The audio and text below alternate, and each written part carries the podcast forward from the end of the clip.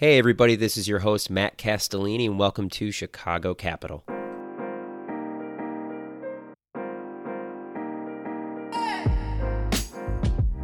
Okay, I'm so excited for today's episode. Lance Dietz has such an incredible background and perspective on venture capital and the Chicago tech ecosystem. Lance grew up outside of Chicago and attended West Point for his undergrad, where he played Division 1 basketball. After graduating from West Point, Lance served in the US Army as an engineer officer for 5 years, including a deployment to Afghanistan. Following his service in the army, Lance went to business school and got his MBA from Booth, which propelled him to investment banking at JP Morgan for 3 years. He spent time in the M&A group working with companies in building products, packaging, and the distribution sector. Finally, in 2018, Lance joined joined KB Partners, where he has been leading due diligence and sourcing for early stage startups in the sports tech space. Without further ado, here's my conversation with Lance. Lance Dietz, welcome to Chicago Capital. Thank you so much for coming on. I'm very excited for today's episode. Yeah, Matt, same here. Thanks for having me. Today is actually an interesting day for us to be recording. Um, it's kind of what I consider to be the one year anniversary of the last day Chicago was open before COVID 19 shut everything down. I remember because it was St. Patrick's Day a year ago and everyone was out, everyone was having a blast. And the next day it was a completely different world. So just curious, you know, how's, how's the last year been for you? Yeah, no, it's crazy to think that it's been a year. I can remember everybody out on St. Patty's Day and then a lot of people also being like, I can't believe everybody's out on St. Patty's Day, right? yeah, wild year. Thankfully, you know, fortunate to be able to work from home. Family's healthy. So, yeah, I mean, looking forward to hopefully things changing in the near future. Yeah. But it is, I mean, it's nuts that it's been a year, man. I know. I think also like, looking forward and looking back and this this relates to the work you do and sort of your background but i i feel like it's the last year has really unearthed how important sports are, I think, to us as a society and to us just all, you know, mental health wise. Lori tweeted earlier this week that we're going to have in person baseball games in the, in the summer and the spring, and like people will be back in Wrigley Field. And it's crazy. I think that that is such a sigh of relief for so many people. I think we as a society this year just really, you know, we're able to refocus and realize how important sports truly are, which I think has been cool. And I'm curious if that's something that you've kind of felt in the last year as well. Yeah, I mean, it's a great point. I mean, it starts to get into our thesis as well with this concept that sports and things adjacent to sports is like a part of the social fabric. It's a part of who we are as a culture and extends to all parts of life in a lot of ways, which we'll we'll like get into our verticals. But that's definitely a big a big part of our thesis. So can't agree more. I'd love if we could kick things off. I'd love it if you could walk through your background, your path to venture capital, and some of the major steps that you took to get there. Yeah, no, that sounds great. I'll start from the beginning.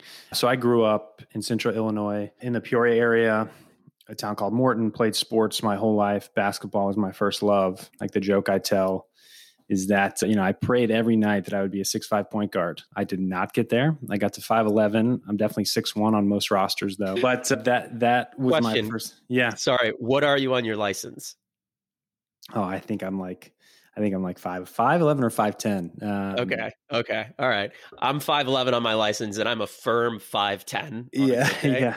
Yeah, no, it's. I mean, it's so funny. Like I, uh, I mean, we're raising fund too now, and and and it's definitely a part of my pitch. Like just because like basketball was such a meaningful part of my life growing up in Central Illinois, growing up in Peoria. I mean, it's it is the or for a long time is in my mind and a lot of people's minds like the mecca of of like Illinois basketball. Like the people that have come out of there, especially like you know point guards. So if you think about Frank Williams, who went to U of I, you think about Shaun Livingston, who had an incredible career in the NBA and retired recently.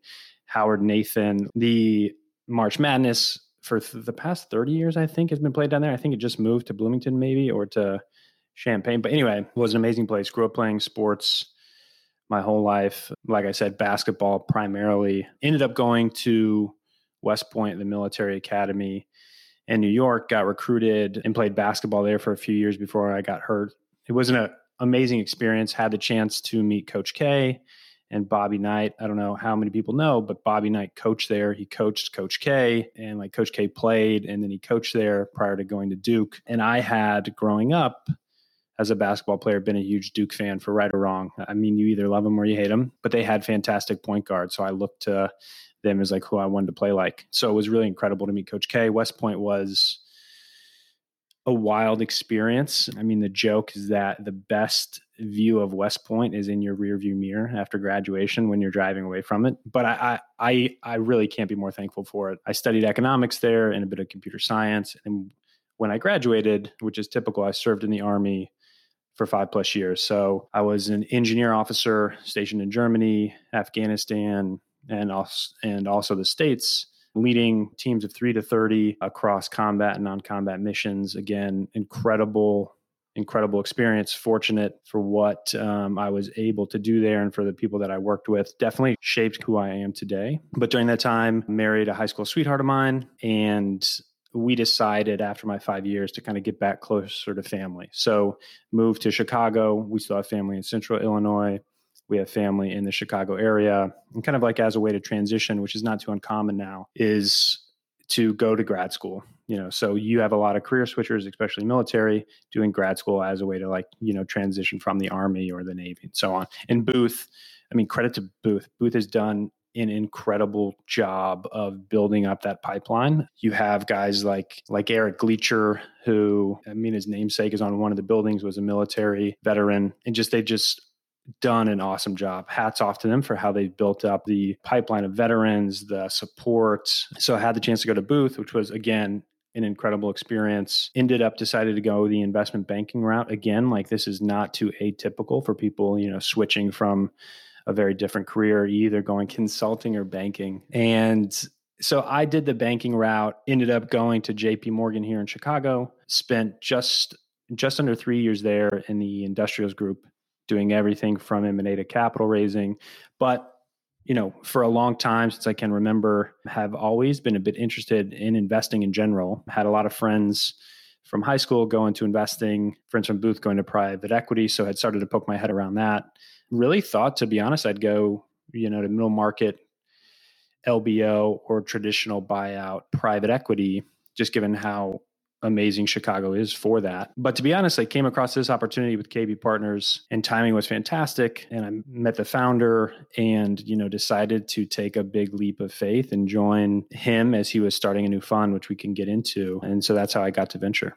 That's such a great story. And thanks so much for that that walkthrough. I think there's so many parts we could possibly unpack. But you know, one question that I'd love to ask thus far in your career, what were the lessons and learnings from that experience in the military that have really guided you in your career pursuits or that have stuck with you to this day? And, you know, that question could apply specifically to working with early stage startups or just to your career in general. Yeah, sure. I mean, I do think there are some really some incredible lessons from the military that apply to, you know, specifically venture, but just in general. I mean, a few I think I think a lot of people think that the military is really about giving orders and doing something. Like that.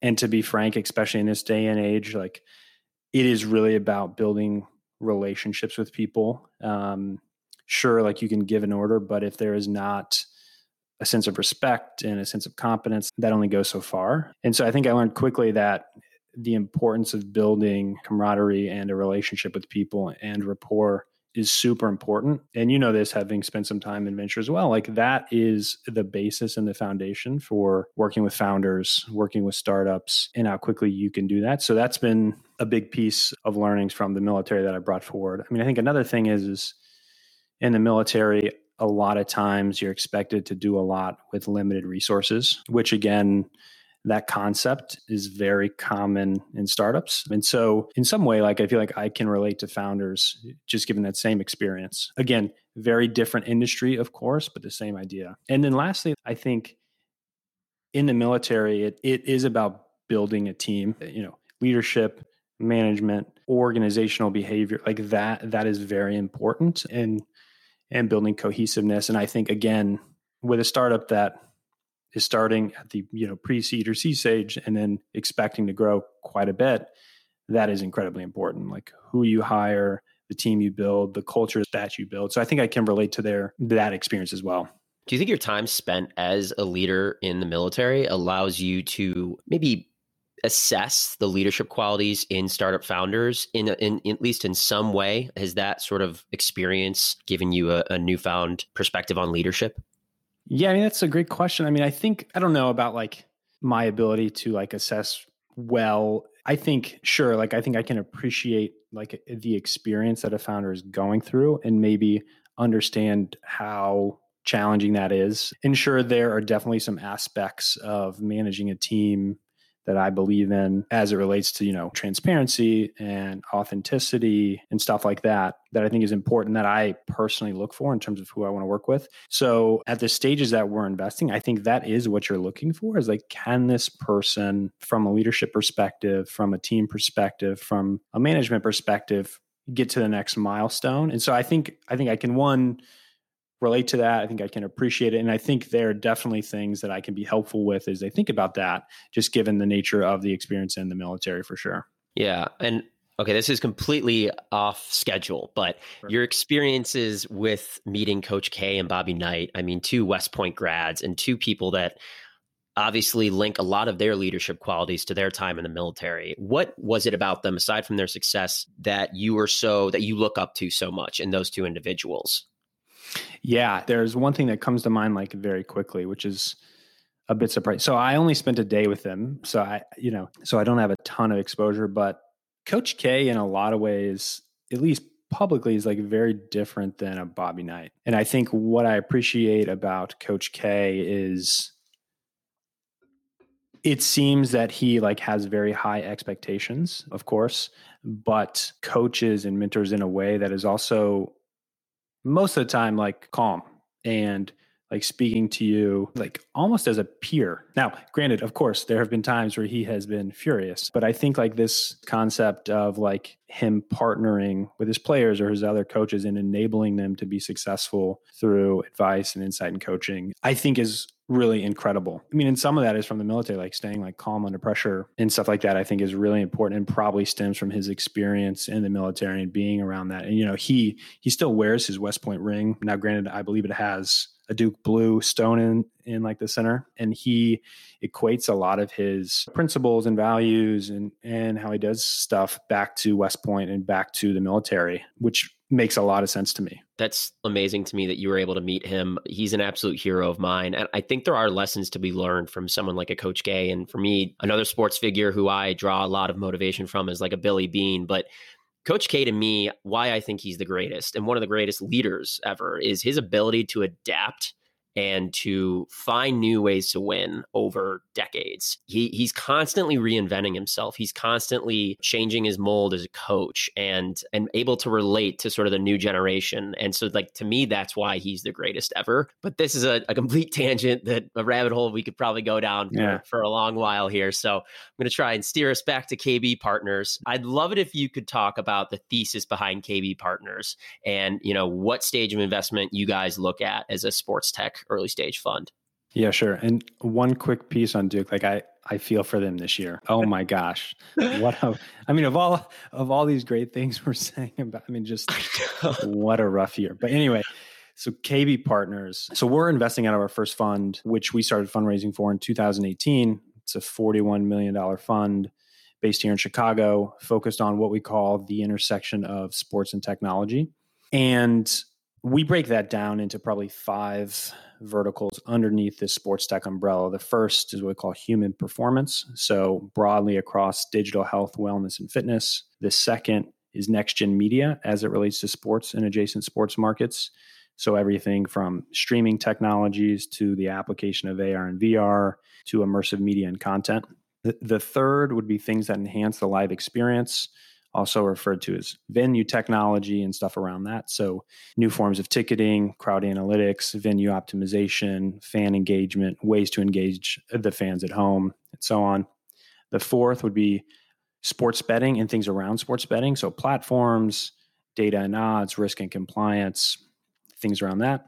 And then the last is what we call esports and gaming, which you could build a fund around probably each one of these verticals. I think why we've selected these and have gone deep in them is just because we think there are some really interesting intersections across them. Traditional sports in gaming and esports is now becoming almost synonymous. Like there's a ton of overlap. You have teams involved, you have leagues involved, you have players starting up their own esports teams. So it's really incredible. And and you also see things happening in sports or across these other verticals that lend themselves to human performance, for example, and that then bleeding into health, wellness, and even sometimes healthcare. So we think that there is one, these verticals are on their own really attractive and being able to put them under one umbrella, leverage insights across them, leverage the network across them makes it an even more compelling thesis. So that's where we're spending a lot of time. Stage wise, I would say Fund One was probably focused primarily on seed and seed plus and opportunistic at pre seed in Series A. So for us, that sort of meant you know post product launch but maybe very early on in terms of traction and prior to getting kind of that two three million in arr range where you go out and raise a large a. So that was probably the sweet spot writing checks of 500k up to 2 million somewhere in there but pretty flexible as well. We generally like to lead or co-lead especially if it lands within one of those verticals where we can be helpful but have not done that and have also just participated. We've done one deal outside the US as we started to dip our toe going abroad, but generally we've stayed here in the States or North America. And then the last thing I'd say is across those verticals, we've built an incredible advisory board that are people that have serious expertise in each one of those sectors, are willing to open up their network and be helpful. And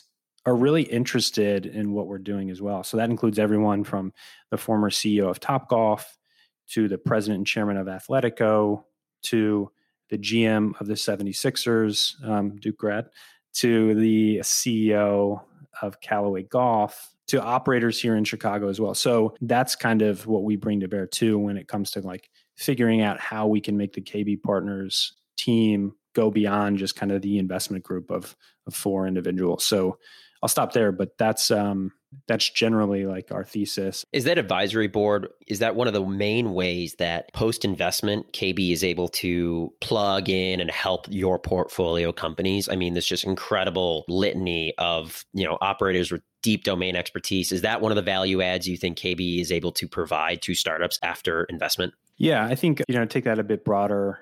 I mean, the short answer is yes. I think generally, like any other fund, like we, especially if we're leading or we're co-leading, we definitely find ourselves getting involved in kind of the general pieces of value add, quote unquote, you know, post investment. So that's everything from helping think about the next round to help with hiring and talent, help acquire customers, or thinking through that, as well as strategy and planning in general. But I think to your point, a lot of these startups that we're looking at at this stage really value people that have expertise in the spaces that they're building a company in. And our ability to show that we've been doing this for 25 years at least the founder has in this space and the people that we can connect them to that have direct experience and can be immediately helpful is really valuable. So that's one thing I mean, we lean a lot of times on the advisors for help with diligence, help with sourcing, but immediately a lot of times that turns into them getting involved with the company. One example is in the sports betting space. We've gotten to know Sara Slane, who is spent a lot of time in the sports betting world on the regulatory and you know compliance side of things is now has her own advisory she's an advisor to our fund and we worked with her when we were looking at an opportunity in the licensing and compliance for sports betting space. And now she's officially a part of the board of advisors at that company. She's an independent board member and someone that a great example of us being able to lean on her for as we're thinking about an opportunity, but for her to like plug in and get involved with with a company and the portfolio and be helpful there. I am curious about these startups, these founders. You know, a lot of the times they're pitching, they're selling into these really large sports organizations. And a comparison that I wonder if it holds true selling into large corporations can sometimes involve a lot of bureaucracy, a lot of red tape, and it can just be sometimes a challenging customer acquisition path. Generally speaking, you know, what is it like for these startups to sell into these large sports organizations? I think your inclination is right, especially if you're selling into sports teams. Historically, sports teams don't like to pay a lot for new technology or new products and services. Generally, they feel like they're doing you you a favor, I think. But I think you're seeing that change with COVID and the pandemic. It's brought forth the importance of like really stepping on the gas when it comes to bringing forward plans to have a more digital experience or more involved technology platform across what they're doing. So, it's definitely challenging we tend to look for startups that have a unique way of doing that already. And that's either through a really strong background in the space or incredible connections that allow them to get to that first call and can leverage that throughout. I think I think the interesting thing about getting sports teams as customers though is especially for some of the well-known ones like it serves as a fantastic case study for when when these startups want to go broader or go to adjacent markets and you can say hey i have the nfl or i have nfl teams or nba teams like using the product. I think that's one it's a known quantity like most people have heard of teams and leagues and so it's a fantastic case study. So it's definitely a challenge of course like any sort of b2b sales or like you know enterprise sales experience. There are some nuances to it that we look for to see what sort of advantage they have in doing that but then we also see that it can be helpful for them as they push to other markets as well yeah and this is just maybe a basic question but i'm genuinely curious do sports organizations ever operate similar to a corporate venture arm where they make investments themselves? So they're not just a customer, a potential customer, but they could be, you know, on the cap table for these startups potentially. How does that work? Yeah, I mean, I think you're seeing something of that fashion happening more and more. Maybe not necessarily the team itself, but the ownership group, right? So HBSE, which owns the Sixers and the Devils, they also have a venture arm. And it, it, it's really incredible because they can test products and services with the team, with the players. They also have a view from just the business side of things on what to look for in these companies in general. So I think it's really attractive for a lot of startups. I mean, the Dodgers ownership group has an investment arm known as Elysian, Elysian Park Ventures, who can do the same thing right? They can tap into the Dodgers, they can tap into just the relationships based on that. And you're definitely seeing it more and more. I think it's incredibly valuable to startups. And these are people that we'd love to have on the cap table as well alongside us switching gears a bit back to the foundation of KB Partners and the overall state of the sports tech funding environment. When KB started, I think we talked in the past about it seems like there is this big gap, an opportunity where investors could deploy capital into a vertical that at the time exhibited a big funding gap. It just was not as crowded a couple years ago. But where would you say the sports market is today in terms of maturity and in terms of crowdedness? Yeah, I don't think it's crowded, but I would agree with you. I think there are more and more people now like realizing that there's meaningful opportunity here to make a substantial return. When we got started in 2018, there were a couple other firms around the table. Shout out to Courtside who's been doing it for a handful of years now and are just incredible. Now like Sapphire Sport is a meaningful player. You know, they just invested in Buzzer, which is a really interesting company. You have others like Causeway Media Partners that include a couple team owners involved there. So I think I think it's definitely becoming more and more of a space that people realize is has the potential for incredible returns. A lot of these firms I think are are typically though maybe waiting until the series A, B or later range or stage to get involved, especially like some of the more traditional agnostic funds that have to put a lot of money to work. So they wait until they can write a big check. They wait till there's a bit more meat on the bone in terms of the business and where it's maybe not seen so much as a sports or sports tech company, but now has become a consumer social experience or a B2B company. So I think there's more players around on the table. I mean, with SPACs, there's an incredible amount of SPACs going after sports now. And I think that bodes very well for like the ecosystem. I mean, I think I think we're excited about that because a lot of our companies eventually will graduate to those stages where where a lot of these people are playing. So it's great opportunity for downstream investors. Yeah, I think you know we've talked about this in the past, but it, it, does feel like in many ways sports touches everything. I was lucky to be involved in the due diligence process for a company that Manifold ultimately invested in called Kenzen. So they developed a wearable that was very particular to sports, and I think they had actually an NFL and an NBA team on the cap table in the very early stages, you know, at the angel round. And ultimately, as the product began to grow, they started to iterate and they actually realized that they pivoted to a completely different market because they realized there would be a better product market fit. They moved into the industrial construction space. And that opened my eyes to see that some of the promise of sports tech startups is that they have the potential to extend their use case and their target market beyond sports tech. Is that something that in the back of your guys' minds you're always sort of looking at in the due diligence process of okay, this this product could find product market fit in this particular vertical of sports tech in one of our five, you know, sort of thesis areas, but there is also the potential for one day this to move beyond sports. Yeah, no, I think that's definitely something that we look for. I think we've we've always been a little bit skeptical of things that are only meant for elite athletes. At the same time, to your point, I think it is or it can be a great place to start. You know, Whoop, granted, it's an overnight success after eight to 10 years. But originally, when they started, they were more for the elite athlete, right? LeBron James, Michael Phelps, and have now become a part of a lot of people people's just this is like part of my health wellness stack right so i think i think it is a great use case at times. I think we definitely look for how does this extend beyond that? And I think your point, like industrial athletes or, you know, people in industrial workforces, like the same thing. I mean, I, I think you see a lot of times we'll see startups too that are targeting sports and military because in some ways, like there's the same thesis there or concept around elite athletes in the military as well as in sports the idea of physical exertion and how much is required in sports, there's a lot of jobs that still are physical jobs. I mean, the construction industry sure. worldwide is a multi trillion dollar market. So it, it, was really fascinating for me to be able to get to see that up close. And the field of biometrics and wearables, it does feel like you can extend those use cases and those technologies. But that actually raised a question about the due diligence process at KB. And I think this is always helpful for founders who are looking to come in and pitch what does the due diligence process look like for you guys at KB? What's the end to end process? You know, what can they expect?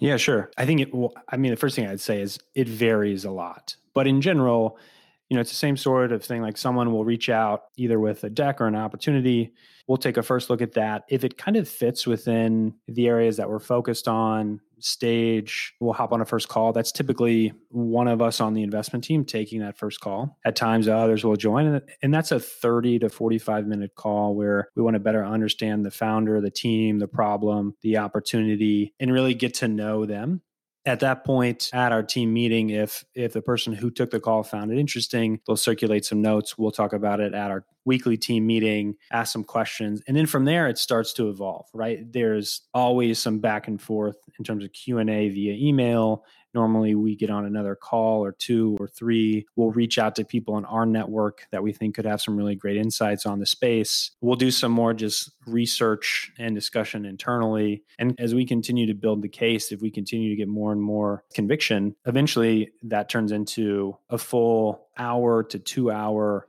call with our full team, their full team, going through the story again, asking questions, letting them ask questions, kind of like working through the opportunity set. And then quickly after that, we discuss as a team internally, like, hey, do we want to push forward and how? And that leads to either a term sheet or to, hey, not a great fit right now, but would love to stay in touch or not a great fit. So I would say like that process very much depends on, you know, the founder's timeline, how the deal is moving, how long we've known the founder, how well we know what they're working with, the space that they're in, the type of product or service that they're offering. So we've gone we've committed within a week and there's other times which maybe we'll talk about this one with Alkeme and ryan mundy where, where we've got to know him over the course of a few years and when he you know just started or decided to launch his new company we we kind of had already in our minds said we want to bet on ryan and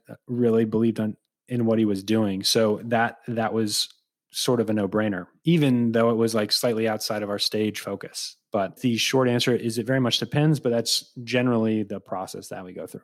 Has the process and founders timeline and, you know, speed to check, has that have you felt that increase over the last couple of years since you started and maybe even in the last year? Have you felt the length of due diligence has shortened because of so much competition? And if it has, how have you dealt with that?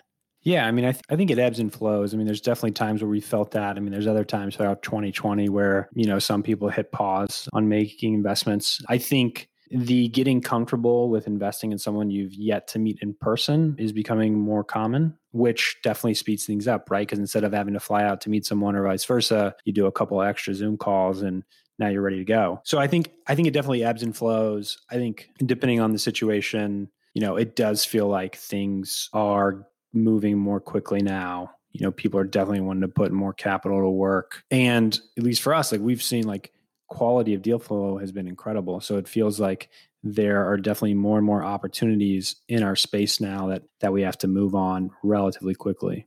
And I think as you guys continue to grow and continue to deploy more capital, inevitably you'll need to be raising another fund. And so I'm curious about the fundraising process and for you guys finding and pitching LPs. Do you ever fundraise from star athlete LPs? And do you ever get starstruck? Because I can imagine fundraising is, is hard enough as it is. And if I was going in to pitch to a sports legend, I might have some extra nerves if it was me. Yeah, sure. I mean, I think you definitely have nerves when you meet someone that you've watched for a long time or know of or admire. And that can be an athlete or someone else. We we have started raising fund too and, and have definitely been pitching a lot in Q1.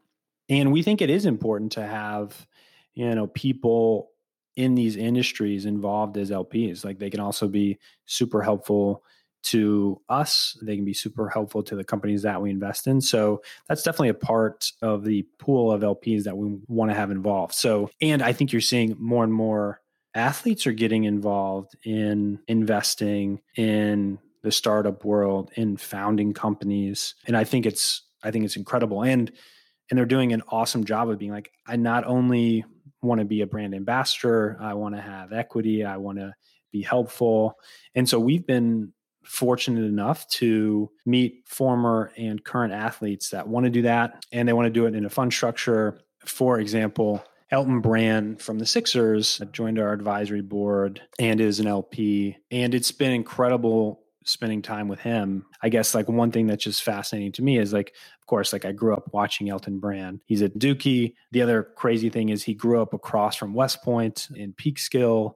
You know, he played for Coach K. He also played along Shaun Livingston with the Clippers. Shaun's from Peoria. So like I admired him from afar and have always been impressed with him. And kudos to my colleague who got connected with him. He's invested in a startup that we looked at. We started to talk to him about other opportunities we're seeing. We shared some deal flow and then we got to know him over time. And going in there, you are a bit nervous, but it's incredible how amazing these people are too, like wanting to hear more about what you're doing and asking questions and like being able to be a part of that and be helpful in a way that you never imagined is really awesome. And so we have a few others that that have joined. I mean, I was just on the a call yesterday with a very well known WNBA player. And again, it was just an amazing conversation hearing what she's up to asking us about things that we're doing and like quickly you're like man like this is someone i would love to spend time with and work with and get to know and if there's ways where we can be mutually helpful across kind of the professional scene like that's awesome too. So i've i've been like i don't know if i should be but i've been really surprised at how open a lot of people are especially in sports to engage with what you're doing and and have an interest in being involved and wanting to be helpful as well because they're busier than we are a lot of times. Is there one athlete you wish you could meet and convince to invest in KB Partners? I know you've met some incredible ones thus far. I have one in mind, but I'm curious if you have any that come to mind. Star yeah. athlete, somebody you grew up watching that you would just love to get involved in, or at least get the opportunity to pitch to. Yeah. Uh, so I don't have a great answer here. I kind of want you to go first, and maybe that'll give me some. Yeah. I mean, it's got to be JJ Redick. I mean, JJ Redick. And and uh, many reasons, but he he's got his own podcast. I've got my own podcast. I feel like I have an icebreaker now, yeah. right off the bat. But it's funny story. I used to work at Bank of America in New York City, and I was walking out of the elevator one day, and I was listening to his podcast that he has on the Ringer. I'm literally walking out of the elevator, listening to the podcast, and I look up and there's like a six foot six, just JJ Redick standing right there. And I actually thought I had lost consciousness or had a brain aneurysm or something. I was so, so completely confused. And I just stood there with my mouth agape and didn't say a word. And he walked right past me. And that was one moment in my life that I need to go and relive. So if I start a fund, he's the first call I have if it has any kind of sports relation. No, I love that. I had a similar experience in Florida when I I met Isiah Thomas, an original bad boy from the Pistons, right? Watching him go up against the Bulls right? Yeah, he's a um, Chicago guy too. So yeah, yeah. I mean, I had a similar experience where we were we were in Florida, in Miami, and went to like stop by a nicer hotel just to look at it. So my wife's an architect, so we go do that stuff. And I'm walking around. I'm like, I think I think that's Isiah Thomas, and I almost lose it. Right, like point guard, amazing, Hall of Famer, grew up watching, and I'm like, Heather, I think that's as it. And she's like, don't be weird. Don't be weird. And I'm like, I gotta like say hi to him. And so I kind of like waited for him to kind of like start to leave. And I just said, Hey, Isiah, just wanted to say hello. Huge fan. Grew up, like grew up watching you, a point guard myself. And again, amazing. He's like, Hey, thanks so much for saying hello. I just, it's great to meet you as well. I hope you and your wife have a great weekend. But similarly, like incredibly starstruck, mouth hanging open, and trying as much as possible not to be weird in the middle of like a hotel. Yeah. But what was also crazy is like the people that were there didn't know who he was. Like just n- no clue or not starstruck like I was, but it was pretty amazing. So like, you know, I don't so this is going to have to be for a number 2 podcast, I guess. Like I'll have to really think about who that would be. I definitely have you know people in mind but but i kind of want to um, think a bit more about specifically for fund and trying to uh, convince them. Next time you're on we'll go through the list and we'll think about fundraising strategies for each of them and dive in a little bit deeper. I'd love to switch a bit before we move on to chicago. I would love to ask you about the experience you have of being a board member. I know you're a board member on companies like you know Asensei and you're also a board observer on a few others. Just would love to hear your development in that role yeah, no, I think it's a great question and something that we internally and me myself ask ask a lot. Like how how do we want to be serving on boards and what what is the best role that we can serve as a board member? I think I think I pull a lot of things in this regard from the military a little bit. Like in the army as an engineer officer in charge of a platoon, you're briefing senior officers quarterly on past performance, readiness of the unit, future training plans and so on. In in a lot of ways, similar to kind of maybe how a board might report in the conventional sense. So I think that I just like keep in the back of my mind that process is is not easy managing a board and managing stakeholders and stuff like that as well. But I think for me, and and it's a, an evolving process. I think one, it's it's a huge privilege to be a part of the board and be supporting these companies. You have a governance and a fiduciary responsibility as well, which you can't take lightly. And then the other piece of it is like navigating kind of that fine line where I, I think your role too, at least mine is, is is also being a cheerleader for the company, being someone that is encouraging them while at the same time being someone that is challenging them to think more about opportunities or refine how they're thinking about a strategy. And in my mind, that comes a lot through like knowing the business well enough to be able to ask insightful questions that just spur thinking. Like I never want to get into the mode where like, hey, I, you know, you should do X. Like I don't necessarily feel like that is how I want to be as a board member. I think I want to be more like like let's think through this and work through it, the pros and cons. And you as the founder that I'm supporting and that, you know, KB is supporting, like we're entrusting you to be the one that leads that and makes that decision. So great responsibility, great privilege, amazing experience in balancing this fine line of kind of governance as well as being supportive and encouraging. That has to be being a board member has to be the ultimate apprenticeship role where you can read all the books you want and and listen to all the podcasts, but there's no way you can know how to learn to do it until you're actually doing it. So I think it's just a fascinating component of a VC's job. But I'd love to turn our attention to Chicago. How active would you say Chicago is in the grand scheme of the sports tech space? I know Indianapolis has become a hot spot. I'm sure the coastal hubs, New York, are, are very active, but I'm curious where Chicago kind of stands in the sports tech scene. Yeah, I think I think we have a lot of opportunity. I think we want to be like we want to make Chicago in a lot of ways, like from a venture perspective and from a startup perspective, a a great place to build a sports tech related company. I mean, as we talked about in the past, in terms of sports in general, I mean, it's an amazing city. Teams across all the leagues, historically amazing players, and some opportunities to really leverage that as a younger company within the city of Chicago. So I think I think there's a lot of opportunity to do that. I think we'd love to be very involved in how that happens. But to your point, like I don't think anyone necessarily equates sports venture, sports tech venture, or or even adjacent to that with any one particular city, and probably not Chicago if they did. So I think given that, I think we have have a great opportunity to do that. Slightly off topic, but the passion of the fan bases here for sports, how yeah. integral sports is to the city's culture.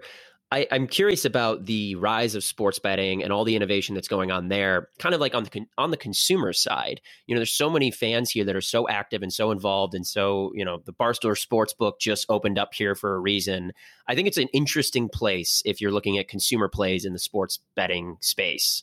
Yeah, I mean, I think you're probably right. I mean, a lot of my diligence when it comes to sports betting is like you know texting my friends here in Chicago that that that I know are diehard sports fans and also like to get a little risk on. So so yeah, I mean, I think you're right with sports betting. I think nationally, it's it's going to be incredible. But to your point, I think the fan bases in Chicago, I mean, are just amazing. Diehards, regardless of how well or poorly the teams are doing over many years. So it is a great place in that regard for sure. I think there's something about Boston and Chicago in sports betting. It is it, they're of the same vein. Some of my best friends from college were uh, diehard Boston fans, and it's it's funny. It's a similar culture. It's a very similar sports culture, and how they risk on is the right word for how they gamble. Yeah. To uh, but this has been great. I, I I am sort of just curious about any recent Chicago based investments that KB has made that you're excited about and you'd like to highlight here. Yeah, sure. A couple. One I mentioned a bit earlier in the podcast is Ryan Mundy and what he's building with Alkeme, reimagining black health, which is an amazing opportunity there. And the fact that former athlete, investor, entrepreneur, we've gotten to know him in Chicago. I mean, it's funny. I mean, he lives a few minutes from the office up in Highland Park. Funny enough, though, like I, th- I think I saw him more like prior to the pandemic outside of Chicago at various sports related events. But incredible person, excited to back him alongside M25 in that round. Another one, which I think you'll start to hear more and more of this year and next, is Streamlayer, based here in Chicago, reimagining kind of the viewing experience with an overlay operating system for any live stream that makes it really incredibly more interactive, which is a trend that we 100% believe in in terms of engaging these new types of fans. So those are two here in Chicago, and and we're looking to do more, and will do more here in the city of Chicago as well. That's awesome. Those are both really interesting companies. I highly recommend people check them out and follow their story. I wanted to ask a few last last questions, Lance. You know, any Chicago eateries that you would recommend, favorite restaurants? I lived in New York for a couple of years right before the pandemic. I have my favorite Chicago restaurants, but you know, I'm not as acclimated with the Chicago restaurant scene as I would like to be. So I'm always trying to figure out what are what are some recommendations from my guests. Yeah, sure. So I'll give one that flies under the radar, and then another one in the pizza space. So the first is called Cedar Palace. So it's here in Lincoln Park, Lebanese restaurant, family owned. It is amazing. it is, I think we had it once or twice. I mean, we have it like once or twice a week. So my wife is Lebanese. And so we, in high school, I mean, her grand, her grandfather would make stuffed grape, like homemade stuffed grape leaves. So we had yet to find a great place. This is a five minute walk from us. So it is a staple of our dinner regimen. The second one, which I'll probably get in trouble for, is a pizza place here in Chicago. So you have to have a pizza place on your list if you're in Chicago, but it's not a deep dish Chicago style pizza. Instead, it's a Detroit style pizza. It is a world champion pizza. It is amazing. I think it might be my favorite pizza in Chicago at this point. So those are two amazing places that you have to try. That's complete heresy. That is a Brooklyn based pizzeria. That is dis- Detroit style pizza at that Brooklyn based pizzeria. I know it's bad. I, you know what? It's a you, bad you thing have, for a Chicagoan to say. Yeah. You have company. My favorite place is Pizzeria Bebu in uh, Lincoln Park. Yeah, I, I, think it's the best pizza. So I'm with you on uh, maybe not being the biggest or you know the number one fan of uh, deep dish pizza. You know, Lance. Before I let you go, I'd love any resources that you follow, any great leaders in the sports tech space, newsletters, podcasts. You know, if somebody wants to dive deeper on the sports tech space after this podcast, uh, where can they go? What do you follow? Yeah, I mean, I think one you have to follow is the Sports Innovation Lab with Angela Ruggiero and Josh Walker. They put out some incredible stuff around sports and sports tech and sports innovation. In the health, wellness, and fitness space, Fitt Insider with Anthony and Joe Vennare, incredible forefront and kind of leading thinkers on the space. Broadly across sports is is front office sports and Sportico, which I think, you know, puts out some great stuff. So those are definitely staples. Awesome. Lance, thank you so much. If people want to follow you and, you know, follow KB Partners, where can they find you? Yeah. Twitter's a good place. And then email lance at kbpartners.com.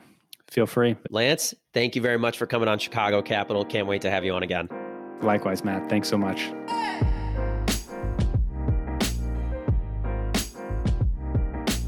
If you are a founder seeking venture capital investment at the pre seed through Series A stage, check out Manifold Group. We're a venture holding company based in Chicago with offices in Dallas, Los Angeles, and soon Atlantic Canada. We believe early stage private investments represent an excellent investment opportunity, but existing investment models in the space leave much to be desired. Manifold is a new model for growth in the new economy, designed to create and capture value at the early stage through synergies across its venture fund, incubation and acceleration studio, and advisory firm.